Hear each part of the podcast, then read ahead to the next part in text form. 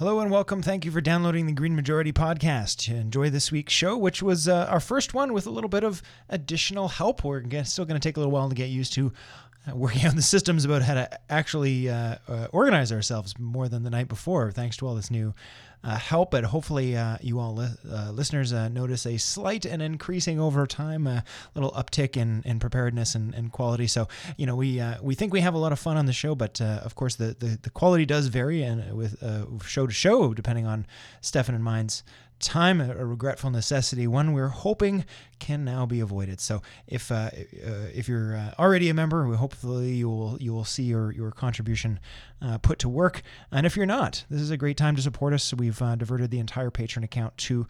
Uh, our help from now on uh, to get the show at least for the time being. You know, if it gets up into the tens of thousands of dollars, maybe we'll I'll uh, have something else uh, to do with that money. But for now, all resources are being diverted to uh, support uh, staff and, and resources. So hopefully you notice that coming online. And now is a great time to sign up if you're not a member. You can do that at patreon.com, P-A-T-R-E-O-N.com slash green majority. Sign up and support the show. Aside from that, enjoy. Have great, uh, enjoy the episode. We uh, we talk about some some good stuff this week, and, and we'll talk to you real soon. Take care.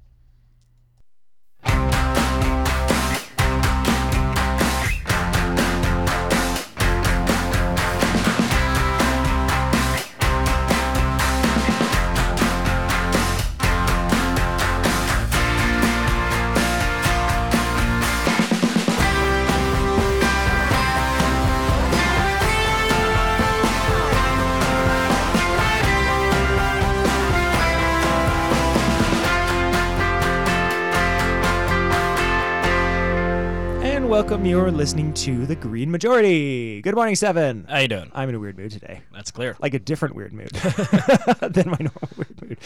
Good morning, Stefan. Good morning, more importantly, no offense, listeners, uh, to our Toronto audience uh, listening live here at CIUT 89.5 FM in Toronto, or possibly one of our wonderful community partners uh, across the country, internationally, our podcast listeners all over the world. Uh, it's been a while since we've played a game of let's pick on a random small town that listens to us.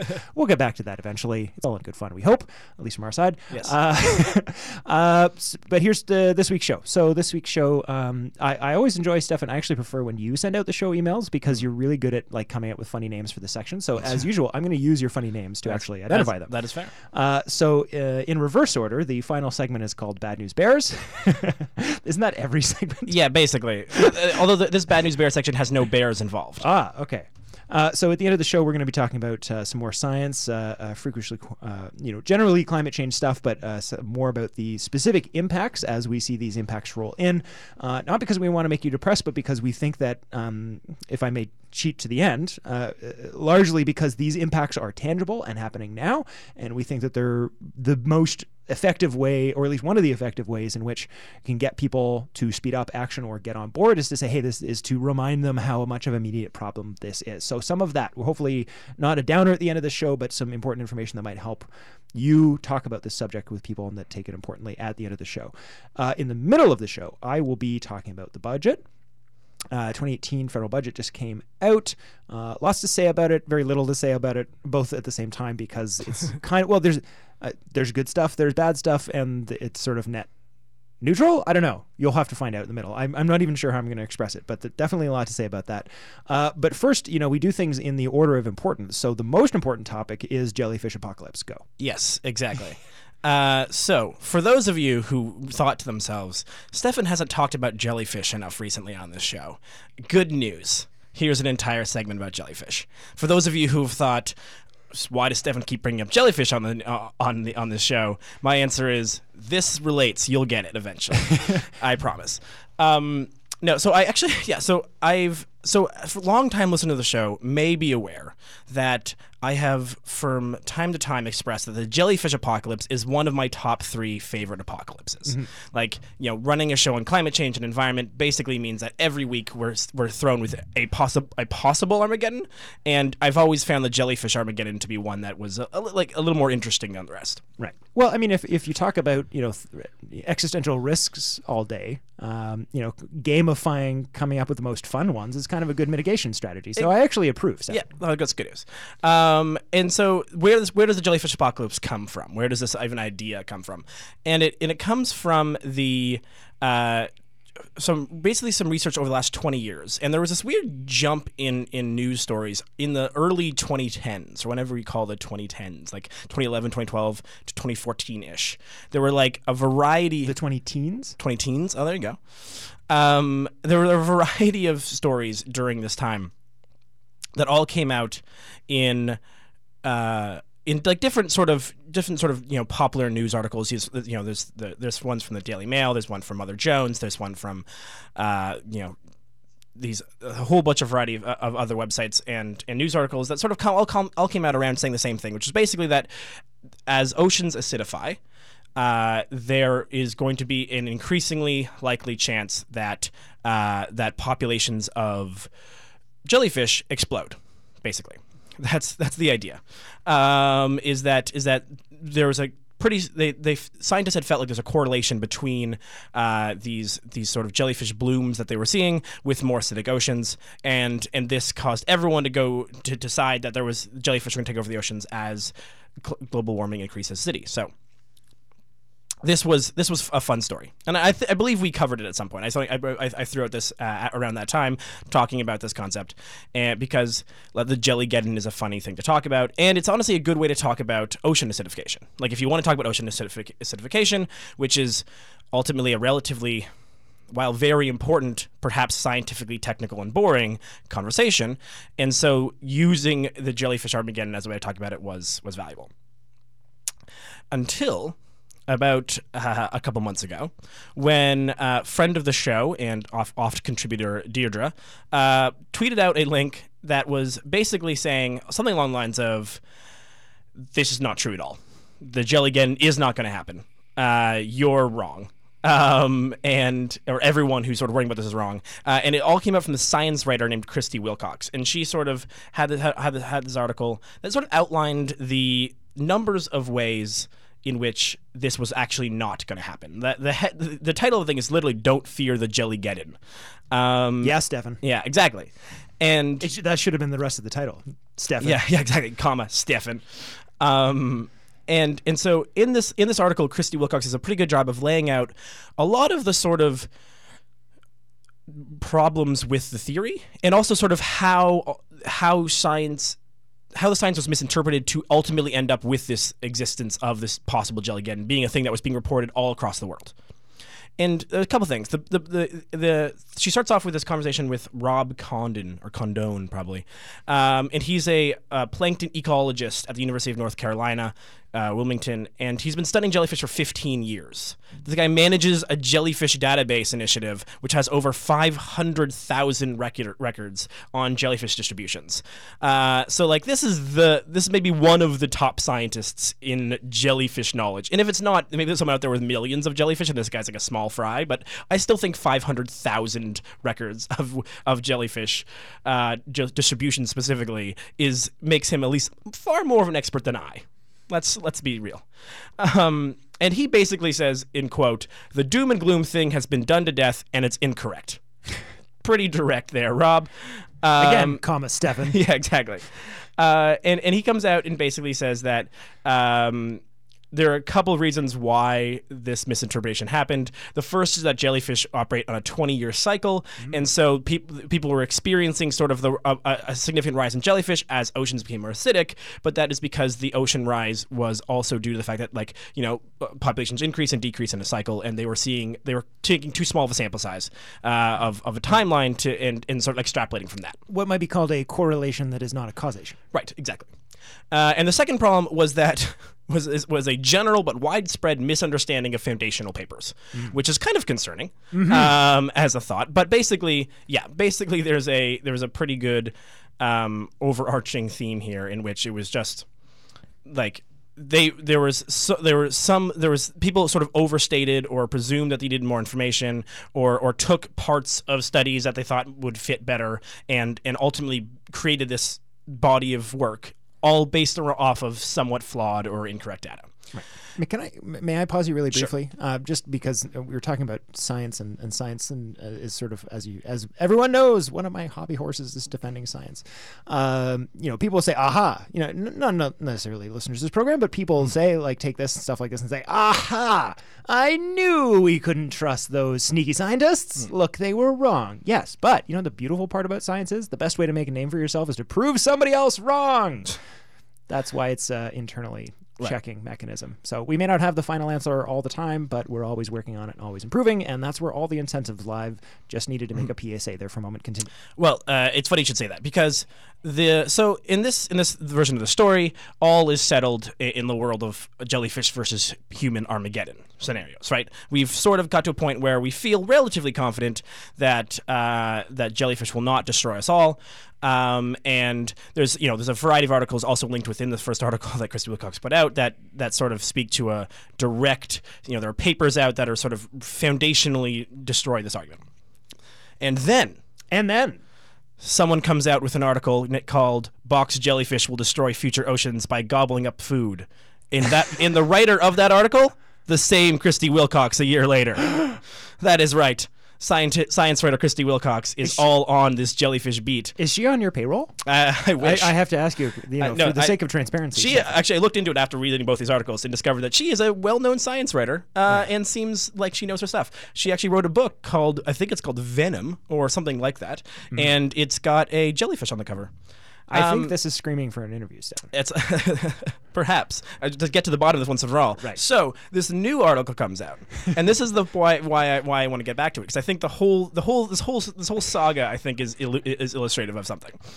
Um, and so basically, it turns out that while it does not appear that acidic oceans impact uh, the number of jellyfish, acidic oceans do impact jellyfish, but in a completely different way. Um, and and the reason and the reason to fear jellyfish is actually dramatically more complicated. And it all comes out for surrounding some work uh, on how, how acidification might impact uh, copepods or copepods. Uh, and they're these they're these they're these they're very these things, little things are very important. They're tiny crustaceans, um, and they're the most abundant animal on Earth by mass. So, like, you ever seen those things about like how much humans are, and then how much how many like The how, weight of the weight of humans and the weight of all these other things? Yeah. So these are these these copepods are the most abundant on Earth by mass, and basically they are. Um, they swarm in vast numbers uh, in all regions of the oceans, and then large animals. They're the bottom of the food chain. Animals eat them. Um, and, and and another scientist named uh, Ed Hammill of Utah State University uh, sort of basically says that. Uh, what happens to copepods affects all of us. Uh, because we all depend on them, um, or affects all that depend on them. And then he's quoted as saying, "Which is pretty much everything." So, somewhat important. And previous studies had sort of found that these these these copepods, I'm certainly saying that wrong, um, were fairly resistant to ocean acidification. So like so like again, they're like okay, maybe this is okay. Maybe these things are fine. They'll survive even as oceans get worse uh, and are more acidic, and so they'll be okay. But what they didn't check was community level uh, science on on these oceans and how much and how and, and what happens when you sort of you have acidic, more acidic oceans with uh, within a larger ecosystem. So just to be clear, what you mean by that? That's sort of like they were looking at individuals, and this is now looking at more of a systems dynamic. Exactly. Okay. Exactly. Yes, the copepods survive acidic oceans. Um, but in but alone, but in an ecosystem, uh, you actually start seeing some much more difficult things, which basically is that um, these uh, they basically put a they put zooplankton, which is I'm part of, in with jellyfish who eat these these these things, and and put the water to approximately what they would imagine they predicted 2100 would be and added a box of jellyfish to tanks to eat them. And after 10 days, it counted what survived. Kind of like a like they were already creating their own little copepod Armageddon to test the large Armageddon theory, which you know I'm into. Um, and it turns out that both acidification and box jellyfish reduce the number of copepods, but together they uh, cause so much more. Like they, they together they cause 27% more deaths than the sum of the two individually. So if you just acidic copepods, they'd be some there's some reduction. If you just had jellyfish, there'd be some reduction. But the combination of the two actually compounded the problem to the point where 27% even more than the add up uh, were, were, were, were went all down.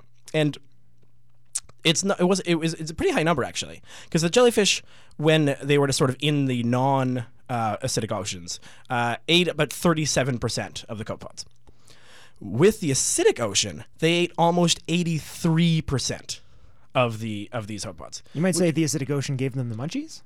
perhaps um, although uh, the, the the theory of, is actually that they simultaneously makes them hungrier and makes copepods weaker, and so that so the so they actually do so they eat more. But this is means that there's about a fifty percent increase of jellyfish eating from uh, in as the as oceans get more acidic, and this. It is argued by Christie Wilcox is the reason to fear the jellyfish Armageddon is that the jellyfish, while not overwhelming the sea, may still be the only ones left due to eating all of their own food and uh, everyone else's food as they go. So hope for the jellyfish Armageddon lives. Exactly. There you go. Um, but after after 12 minutes of this conversation, I imagine listeners may be wondering why I bring it up. Mm-hmm. I'm wondering. everyone probably should be. um, and and there are two, there are three main reasons. The first is just to point out how little we understand about the world around us. You know, if if you if you if you just presumed like there's a level of which I think humans presume that they can understand the world around us and I think whenever I find an example of this of like we don't even understand something very very simple um, and this obviously and ocean ecological systems are not simple um, and so the idea that even that we could sort of begin to think that one's happening with jellyfish and then have an entirely different theory and then have like, like the fact that these are the types of conversations we're still having and that we have it just highlights to me how little understanding we have about what global warming will actually bring you know the idea of what we're actually walking into is so outside of a realm of not understanding Much less we- saying it will be beneficial for us. yeah, like it's just, it's so outside of our- like let like we don't even know what happens with jellyfish, let alone the rest of the world, right? It's like it's it's sort of an example of just how much this is concerning. And this is literally after decades of research on jellyfish and acidic oceans because of this whole conversation that that, that arose earlier. And so it's not like we haven't been studying them. And so that's one, just little how little we know. Two is the warning on generally just reading headlines. Mm-hmm. Because if you ever think that that that science disagrees with itself all the time, or that or that everything if you, everything if you just read headlines, you'll constantly be contradicting yourself every time you sort of re, re- come back. Mm-hmm. Because if you don't sort of get deeper into these stories, you don't understand all the pieces. And I I myself am immediately uh, guilty of that. In that I got really into the idea of jellyfish Armageddon and ran with it to talk about ocean ocean acidification. And when had I done any research, I would have realized that that oh, even that particular conversation had already been uh, had already been moot. And so and so that's that's on that two- on before yeah. you sorry move before you move on i'm going to add to t- today's uh, show post because my what, what what we'll call recommended reading is recommended watching Right. uh, is the john oliver uh, i've actually posted it before because it's excellent uh, but the john oliver clip from last week tonight is available on youtube from them so it should be fine to post i, so. I hope um, uh, but it's the, the segment on on uh, scientific studies, and what it identifies is it shows a whole bunch of the original research essentially, and then the news stories that were done about them. So part of the idea, yes, you know, the the idea that science is a self correcting mechanism, and that's a strength, not a weakness. That's a, that's a bu- that's a feature, not a bug, uh, and that's where its strength comes from, not a weakness to it, is part of it but a much bigger part of it as far as like people's understanding of that and people's impression of the whimsical nature of science is almost not at all about the actual scientists and almost 100% about the people reporting about it not understanding it and wanting to make it something final right? When these studies come out it shows under the what it's actually saying the study doesn't say we're all going to die. What the study says is in this circumstance when we tested this in these parameters with these study components we got these results nobody ever said the study doesn't say and we accounted for everything this study is perfect it accounts for all contingencies and no one can ever question it. And yet that's how it's always reported as if they're saying that. So when something comes out well uh, some revising information people go aha the science was wrong. No the journalist was wrong or and you didn't understand what you were reading. In almost 100% of cases i just want to do that psa if you'd like to know more about that john oliver's piece is not just funny but excellently done as usual. So i am going to post it and if you haven't seen it please do watch it. Even if you think you are up on science it is it is very very useful knowledge to have and, and provides very good examples. I love it. I learned a lot and it's a topic i enjoy. So so there i, I, I will do that. Thank you. Excellent. Um, and and the final reason is uh, to warn everyone about the upcoming jellyfish Armageddon. This is there, there's there's it remains uh, one of my top three Armageddons. Apparently in new form. Although the idea of filling the oceans Armageddon, w- filling the oceans with jellyfish, was actually more interesting to me than them just ruining the ocean. But either way, it's still keep. It might get bumped down to two or three from number one, but it's still up there. And this is like all of this is this should be sort of a representative of just how little we understand. Uh, and how interesting it all is. Like i actually i will admit i i put a- I, I did some of this research in part just so i could talk about jellyfish. And i was I act like I read so much about jellyfish now, and I don't know why, but like it's every time a little it's, it's one of those little things. It's like, oh, well, now I now there's a whole bunch of information about jellyfish that I hope all of you enjoyed. Yeah. So I'm I'm actually launching a new startup today, Stefan. I'm I'm wondering if I can get you to to uh, invest on air. It's a company that sells uh, freaking sharks with freaking laser beams on their heads to, fight the offset the uh, jellyfish Armageddon. I, I honestly I would watch that. Okay. Moving on. Uh, it's the time for our first uh, uh, break. We're going to be back, and I'm going to try and make talking about a budget as entertaining as possible through a mix of wit, sarcasm, and uh, uh, Jellyfish. And jellyfish. There, mi- I'll say the word jellyfish at least twice for Stefan. That's all I ask. Uh, Megan, first music break. What's happening? Selling flowers on the platform. And welcome back. Short music break today because we I don't know how long talking about the budgets are going to take. Um, Stefan might jump in, but I'm I'm basically just going to talk for this part. Uh, and what I'm going to be talking about is largely just summarizing effectively what's in the news because we're just talking about uh, the budget, so it's more of a, a more of a list of details. Uh, so what I've tried to do is pull out what I think are the most relevant parts from an environment point of view, from a variety of news sources, which you can actually read for yourself. Well, as usual, I'll have them all posted on the website. Um, and then I've added, uh, and then I have at the end a little bit of commentary, but I'm going to mostly try and behave myself, Stefan, and keep the commenting to the end. I, I- it's not going to be perfect, but I'll do give it the old college try. That's what we appreciate. Uh, so the the big headline item here, of course, and if you've seen anything about this, you would have read uh, read this is that it largely focuses on confirm, uh, conservation. Uh, the new budget, there's a lot of uh, money from various programs. We're going to go through them in a minute. Uh, but the most notable uh, omission is a lack of new fines, uh, financing for, uh, sorry, for a lack of financing for new climate change programs. So we want to be clear what we mean by that. Are there climate change programs that are being financed? Yes. Were any new ones announced? Not really. Uh, not specific. There was a lot of alluding to stuff. We'll, I'll get to that in a moment. Uh, but it basically doesn't look uh, like there's new programs, but it does look like the programs that were already announced are going to be actually funded. So we can sort of s- separate the wheat from the chaff on that in a few minutes. But, but I'll keep moving for now. The the headline on this is is immediate reaction. Uh, so uh, sorry. Uh, so the the amount of that uh, just specifically on the land and water protection is uh, 1.3 billion over five years for land and water protection, as well as uh, specifically species at risk. Um, I had a sarcastic comment here in a bracket, but I'll come back to that. Uh, uh, uh, and you know, on this, as far as the just at the meta level, the biodiversity loss is a real issue in uh, Canada. I have some numbers on that coming up in a minute uh, as far as where we actually sit. Um, so that's good. I mean, all the stuff that's in here, there's nothing in here that I see uh, where I think, ah, that's a total sham program, or that's a waste of money, or, or you know, I don't, I don't really have any downsides to what I do see. The tease here is going through is sort of what we don't see. Um, but sort of, so this is a mix. You, uh, you know, there's not, we're not going to get to the end here and we're going to, this, this is terrible. It's, it's it's more complicated than that, but a little bit more nuanced than that. Uh, so the the numbers on the biodiversity specifically is that it um, is coming. You know, it's a big increase. It's a much needed increase in, in addressing biodiversity. It's not a sort of because for me it kind of felt like well, you know, I think it's important, obviously, but like you know, I'm always wearing both my politics hat and my environment hat, and so my immediately I was like, okay, my environment hat likes that, but my politics hat doesn't really see the constituency for that. Like it seemed like an odd play, but I have a theory and I'll come back to that. But as far as the numbers, it is actually worse than I thought. We haven't talked a lot about this recently, um, but uh, the treaty. Um, under inter- international commitments, Canada has promised to try and bring its conservation of uh, uh, biodiversity up to 17% of its land and inland uh, land and inland waters by 2020. It's currently at 10, so we have to nearly double it. This budget will definitely help that, no doubt about it. Uh, an interesting quote from uh, Finance Minister uh, Bill Morneau. Um, which said uh, Canada is one of the most beautiful, beautiful places on earth. It's up to all of us to help keep it that way. Minor injection of sarcasm. Um, I disagree. I think the earth is beautiful, and we don't need to separate it into Canada. And you know where the rest of that's going. So I'll keep that there. Anyway, so I wrote the in the brackets the world instead of Canada, but uh, we'll leave it there. We'll come back to that.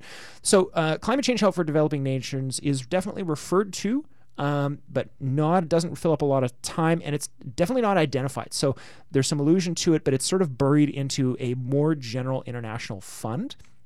So there is supposed to be money there, but it wasn't specifically earmarked, and it's coming out of a more general fund there. So I really, I don't really think that's anything real. I mean, there might be, it might be real, but it's not a, it's not a tangible thing. I don't think we can really either I don't think we can celebrate that as a win. I mean, it's in, it's in unclear what it's even going to do. It's mixed in with uh, funding covering things like peace and security and human dignity, um, and it's only two billion dollars, which again for a government is not a big number. Um, you know, and it's sort of hinting at, at various things.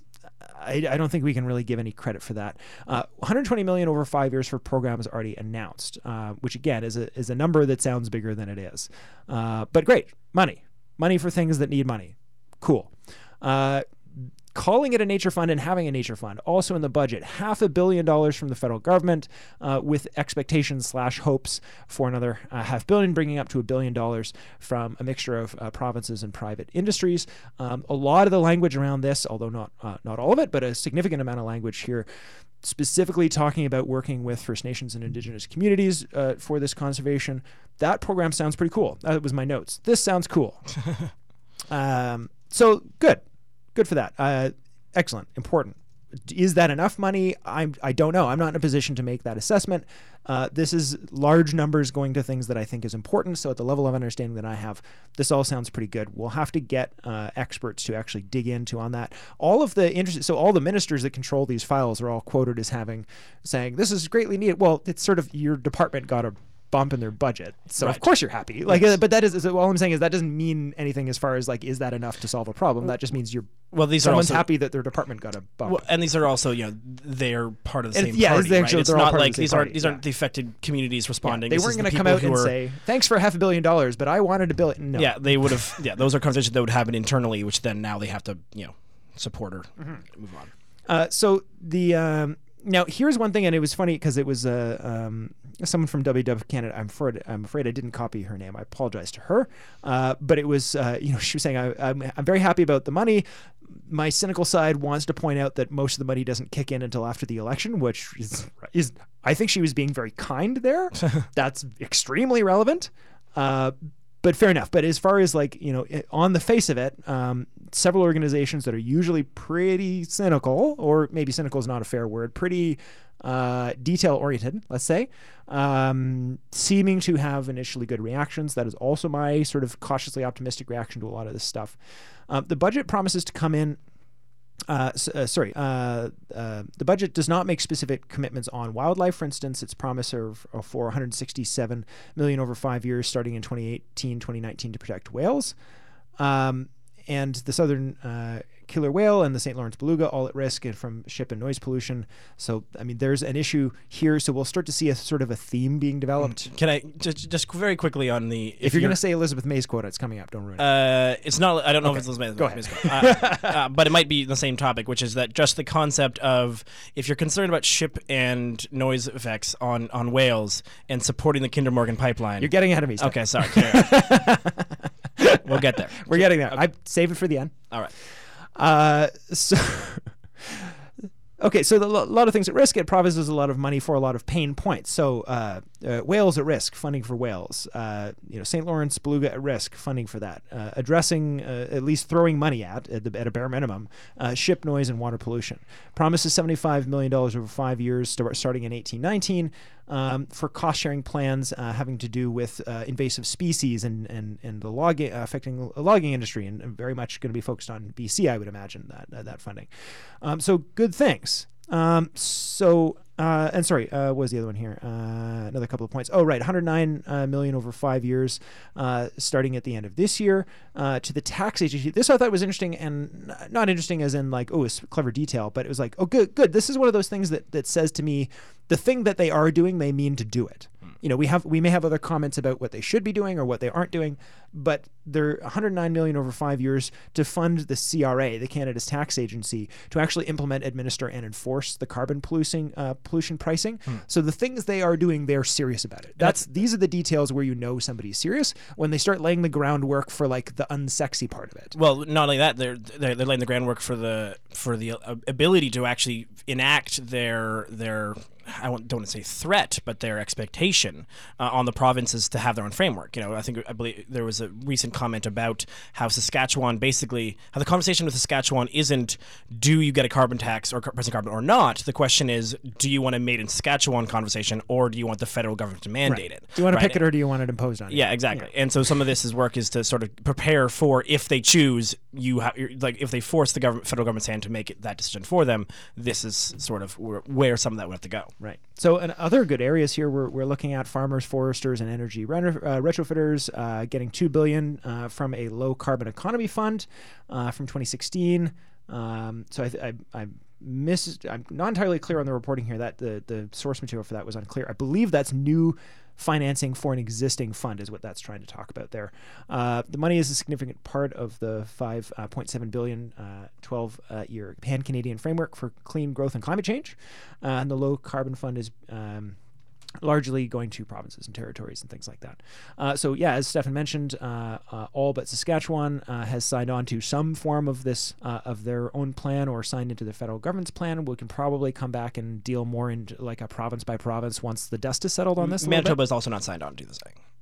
Oh, sorry. okay. Yeah, yeah. Uh, they're- Saskatchewan seems to be the one that's singled out a little bit more. Yeah, well, I think Manitoba is being quieter about it. Saskatchewan is, is Coy, stomping their feet. Um, I think Manitoba is doing a little bit more. Yeah, but the, the two of them both have not signed on, so they're not getting the money. That's ca- that's part of the, this is like this is the classic federal government basically using using the, the money that they have at disposal to sort of push these things through. In the same way that universal health care came basically from a we'll give you money if you give your citizens health care. This is a similar sort of we won't give you money unless you sign on to this agreement. Right. So a couple of big numbers coming up here for the provinces. The uh, the lion's share, if you will, 420 million going to Ontario for retrofitting houses and reducing emissions from farms. Thumbs up on that. Quebec getting 260 uh, 260 million for farmers and foresters to uh, quote unquote adopt bec- best practices, whatever that means. But that's not sarcasm. I just don't know what it means. Um, as well as energy retrofitting for buildings and innovations uh, for industries to decarbonize. I do know what that means two thumbs up. Uh, British Columbians, 162 million for reforestation of public forests, and and just in case anyone forgot that just because we disagree about oil policy doesn't mean we don't appreciate our friends over there in Alberta, 150 million dollars for farmers and ranchers to use energy as well as establish renewable energy, and additional uh, money um, being uh, sent to the Fort Mur- Murray area to help.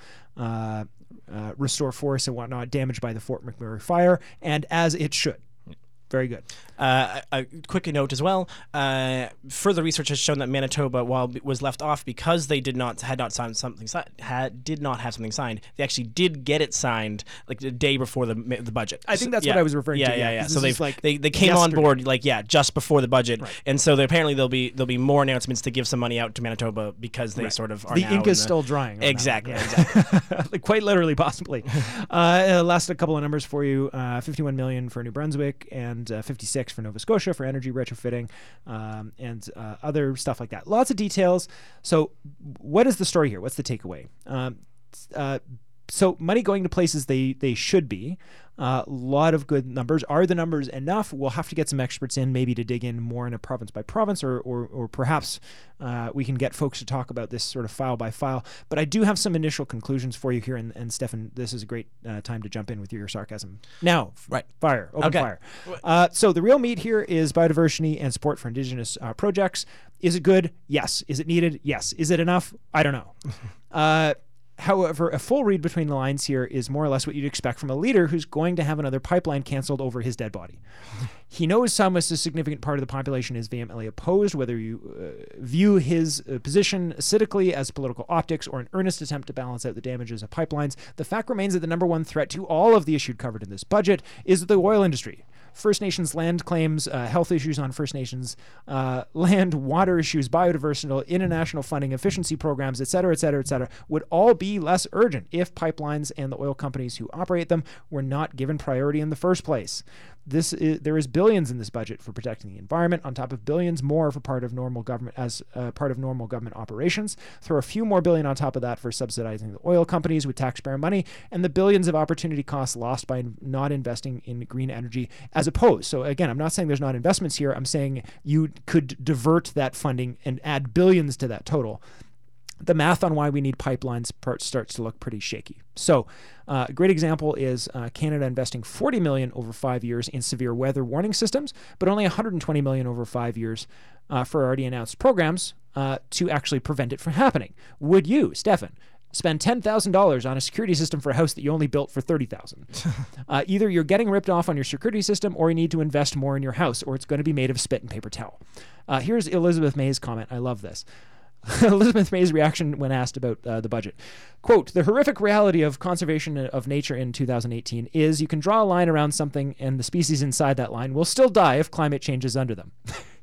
if we barrel ahead with things like Kinder Morgan pipeline and increase tanker traffic, that will be the end of the southern resident killer whale. Yeah. Nobody's well, surprised there. And that's the thing. Like, t- like there is, it's very, uh, it's, I guess it's sort of the idea is you can mitigate your weaknesses in some ways. You know, like the idea of like people will think we're bad on whales, so let's give money to whales and and act as if it's okay. Versus the feeling of like it's kind of audacious to to to basically be like I recognize the problem with with, with the whales are these whales are having is, is tanker traffic and, and boat traffic. So let us let us do what is explicitly going to increase tanker traffic. Like it's just one of those things where it's just like it's I, like they don't get to move. You can't move these people, these these whales somewhere else to to presume they won't get hit. by Like it's like the tankers are the problem and the whales are there. You, increasing tanker traffic won't help the whales. There's yeah. just not even like a like I don't want to say like Lisa Simpson, but somebody save the whales. uh, and and someone else will be uh, Nelson the whales. and say nuke yeah, exactly, whales. exactly. Uh, so Stefan, what I had wrote down here was actually an even more pointed metaphor. Yeah, please. Uh, pointed and poignant uh, because of its uh, time illness, but it's just been what's in my head. I was listening to a, a non-environment related podcast on, on while I was composing my notes, and it and bled into my writing here as things do like that. So what I wrote down was to make a comparison. This is like when an American politician says we can't discuss an assault weapons ban, but look how high tech the metal detectors at our schools are. So, finally, in conclusion for me, and then Stefan, please feel free to add anything else you you uh, have to say about that, is that if the Liberals can show Canadians the secret math that full cost accounts for all of this and shows that we actually end up with more climate power, what is just a bulk general term for mitigation, environmental protection, all that stuff, with pipelines than without. So if this if the claim that he's making that at the end of the day, hey, trust me, this is actually best for everyone, including the environment, show us the math uh, because I don't see it, and and I don't believe that it exists. Um, I'm pretty confident uh, that either uh, Trudeau would be talking about this if it did exist, rather than talking down to people like it it, it like it didn't. Uh, so uh, again, in conclusion, um, all of the things in this budget that have been noticed, uh, that have been noted, I think are excellent. Again, if is it enough money? I don't know. We're gonna, and and I'm not going to leave it there. I mean, some of these uh, questions we may decide to try and track down over the next little while. Uh, but is this a day where you know so often because Stefan, this has come up quite a bit recently, where uh, particularly with this Kinder Morgan debate, where we talked about this a few weeks ago, where people said you know environmentalists just can't take a win. Mm. Uh, do is is this that situation? That will be my my comment question to you here in the in the last moment. Um, th- there's a lot of wins here on a lot of important issues, uh, but as we identified, it seems to be all of that doing that either in good faith or in political optic cynical land to cover for something else that's causing all of those problems right. in the first place. Should should we count this as a win? Should we attack this as just smoke and mirrors? What is your initial reaction? My, my initial reaction, this might I, this might be naive. I'm willing to be naive a little bit. Um, I actually do think Trudeau thinks he's doing the right thing. I actually think he's trying. I actually agree. Um, I, I, I don't wrong. I, exactly. Yeah. I, I, don't. I don't think he. I, I. I think he's I think he truly thinks that what that this is that he's slowly making and he is slowly making progress on a number of issues. That's you know undoing the damage Stephen Harper did is a was always going to be a long, difficult process, and some of the th- and he is clearly and Liberal government is clearly working towards some of those things. I think what is what's lacking is a understanding of the of the world that we actually live in. You know, um, it's an it's a it's what we're lacking is an understanding of of the direness that of the world that we stand in, and so these sort of middling reactions to the world isn't isn't enough, and it's not. Not only is it not enough, it's it's it's arguably almost even worse than it's not. It's not. I don't want to say worse than nothing, but it is the, the idea you can placate these issues into like you know into like into small little buckets of money that you can place it in places, or or that a two billion dollar amount of money going into uh, going into cl- going into clean tech is going to solve the problem is is is this is this nuts, right? It's, it's, it's not reasonable in any way, shape, or form. Um, and I want to call attention to uh, to a, a, thing that 350.org is doing uh, around the pi- around this exact question actually, uh, which is that on March 5th or they've up leading up to March 5th, they basically create run this thing called hashtag Show Us the Science, and they're basically saying, "Hey Trudeau, you've said." Um, uh, you've said that the pipelines are safe for BC's coastline, are compatible with Canada's commitments to limit global warming to 2 degrees Celsius, and in line with, with his government's commitment to implement the United Nations Declaration on the Rights of Indigenous Peoples. But he's never shown the evidence to back up these claims. And that's based, and so 350.org is sort of using this hashtag and emailing an email campaign and a variety of other campaigns to sort of be like, hey, Trudeau, uh, you have until March 5th to show us this data, or we'll, or basically we will, uh, we will try, we will show the world our data right. basically like if you, you, you if you if you want us to believe that these are the three that that Kinder Morgan can pass these three test, tests. Show us how you've done it. Show us your work, like any sort of you know any sort of uh, grade grade you know person who's gone through grade school math has done before. Uh, just don't make us do any long division, and and you're gonna and, and and then they're fine. Basically, that, that's the idea. Is like if you can prove this, prove it. If you can't, admit that you, what you're doing is you know political gamesmanship. t- You know, trying to like. And it can be. I, I, want to point out just really because I think this is really important, really quickly. It both is actually an answer there. It is entirely possible that he is both earnest and trying to take advantage of political optics. Those two things are not Oh, yeah. mutually exclusive. Oh no, yeah, yeah. Like, like I think, I think, I, I, I think a, a candid discussion with Trudeau after all of this would be basically him saying, "I needed this." As a way to get Alberta to on, sign on, I needed a way to sort of keep my centrism as a way to sort of convince everyone to get a climate, uh, get a carbon tax, and this is the this is the hill I decided to stand on, and and maybe and we'll see die on to to protect this idea of a pan Canadian co- uh, price on carbon, and that's a conversation you can have. Like it's, I, I still don't, I, I, it, I doesn't work for me, but that is a conversation you can have with Canada. Is this trade off reasonable to you?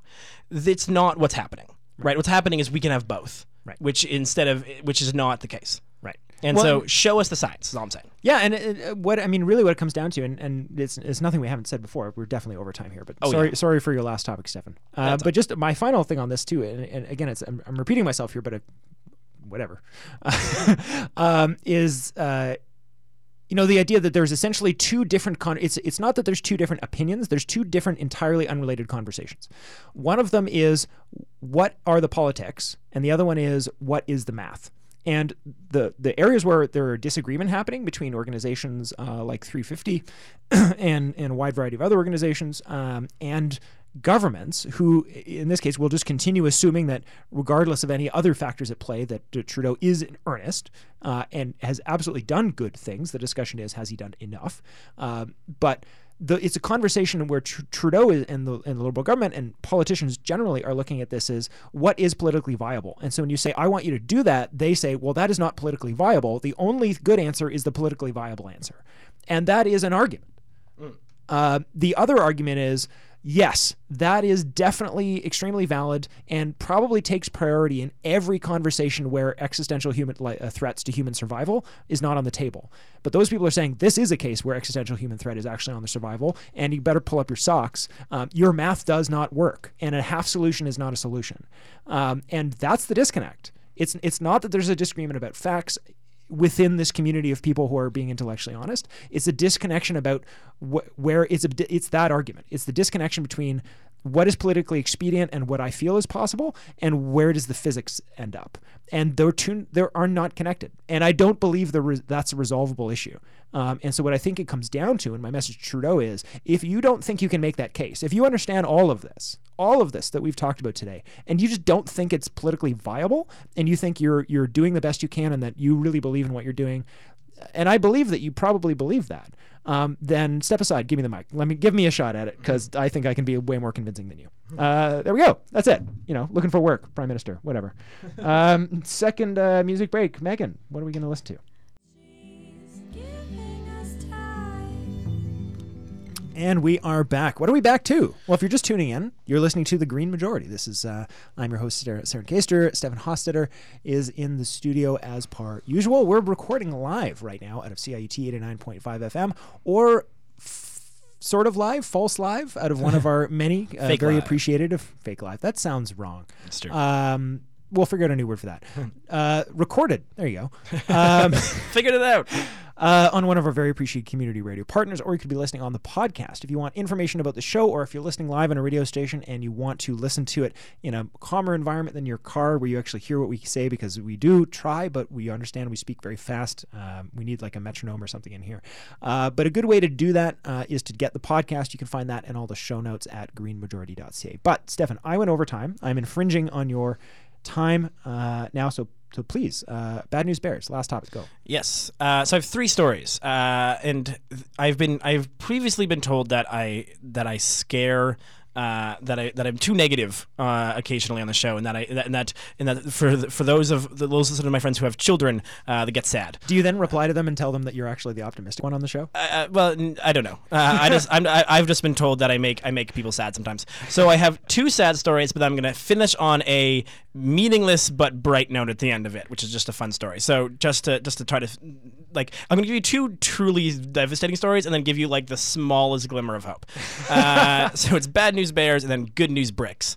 Uh, the first Bad News Bears article is basically that there are a bunch of parts of Europe that are colder than the North Pole basically, uh, or the Arctic. Uh, the the pole itself uh, doesn't exist, obviously, but the northern Arctic is now basically experiencing some of the hottest temperature it ever has. It's they've they've gone they're now above freezing, and this is like the North North Pole.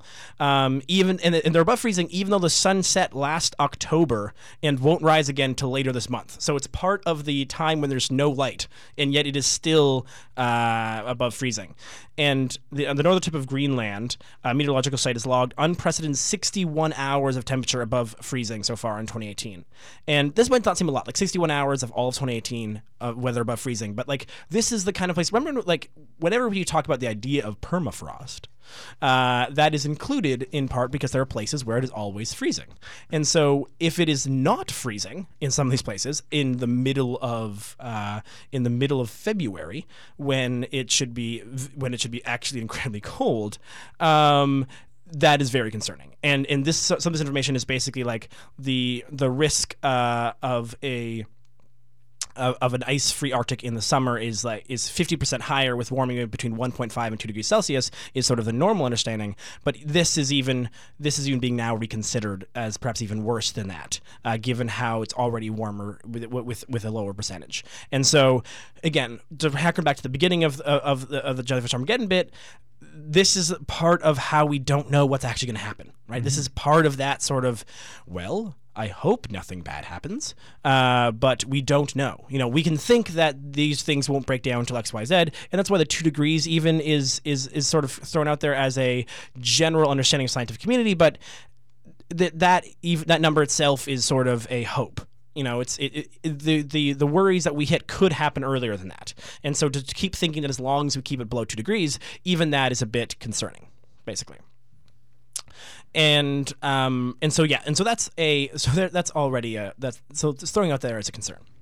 The second s- bad news bear story uh, is actually about whales, and and again, kind of a kind of a de- very depressing story, um, which is that the North Atlantic right whales uh, may face extinction after no new births are recorded.